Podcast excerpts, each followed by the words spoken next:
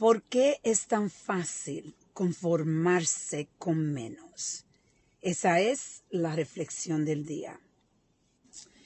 Ustedes han pasado por momentos donde ustedes están en una reunión y ustedes están incómodos con algo que está pasando y tú puedes ver que las otras personas que están en la reunión también están incómodas, pero por algún motivo tenemos la dificultad de confrontar lo que está pasando, confrontar si la persona que está hablando no está siendo incómodo con lo que está diciendo eh, y o si hay un, un hábito consistente en esa persona que nosotros nos molesta y le molesta casi a todo el mundo, pero nadie dice nada. Todo el mundo lo dice por atrás.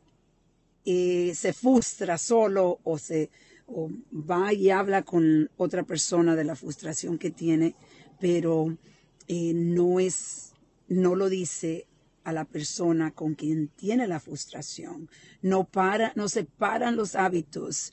Todo el mundo sabe consistentemente que esa persona o habla demasiado o esa persona no escucha y nadie hace nada. Eh, ser la persona que toma esa acción es un poco raro encontrar a las personas.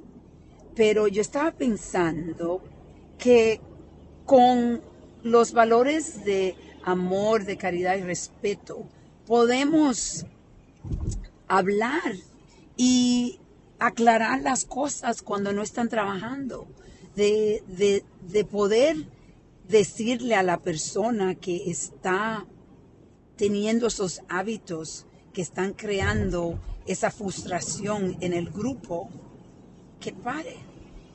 Y conscientemente ayudarle a que entienda lo que está pasando pero de una forma con amor, con caridad y respeto.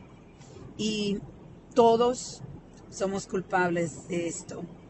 Eh, yo ahora mismo estaba en una reunión y estaba pasando por el mismo, eh, por lo mismo que estoy aquí hablando. Por eso decidí hacer esta reflexión que es increíble como en esta reunión estaban casi todos frustrados y la persona tiene el mismo hábito, pero ninguno de nosotros hemos dicho nada a la persona, solo nos frustramos, pero no decimos nada. Bueno, yo voy a tomar la acción y lo estoy compartiendo con ustedes, estoy dando mi palabra, que voy a tomar la acción de hablar con esta persona para que tenga una oportunidad de poder corregir si puede. Si no puede, no puede. Si no quiere, no quiere. Pero por lo menos se le está dando la oportunidad a, que pueda corregir lo que está haciendo. Quizás ni se da, ni se da cuenta.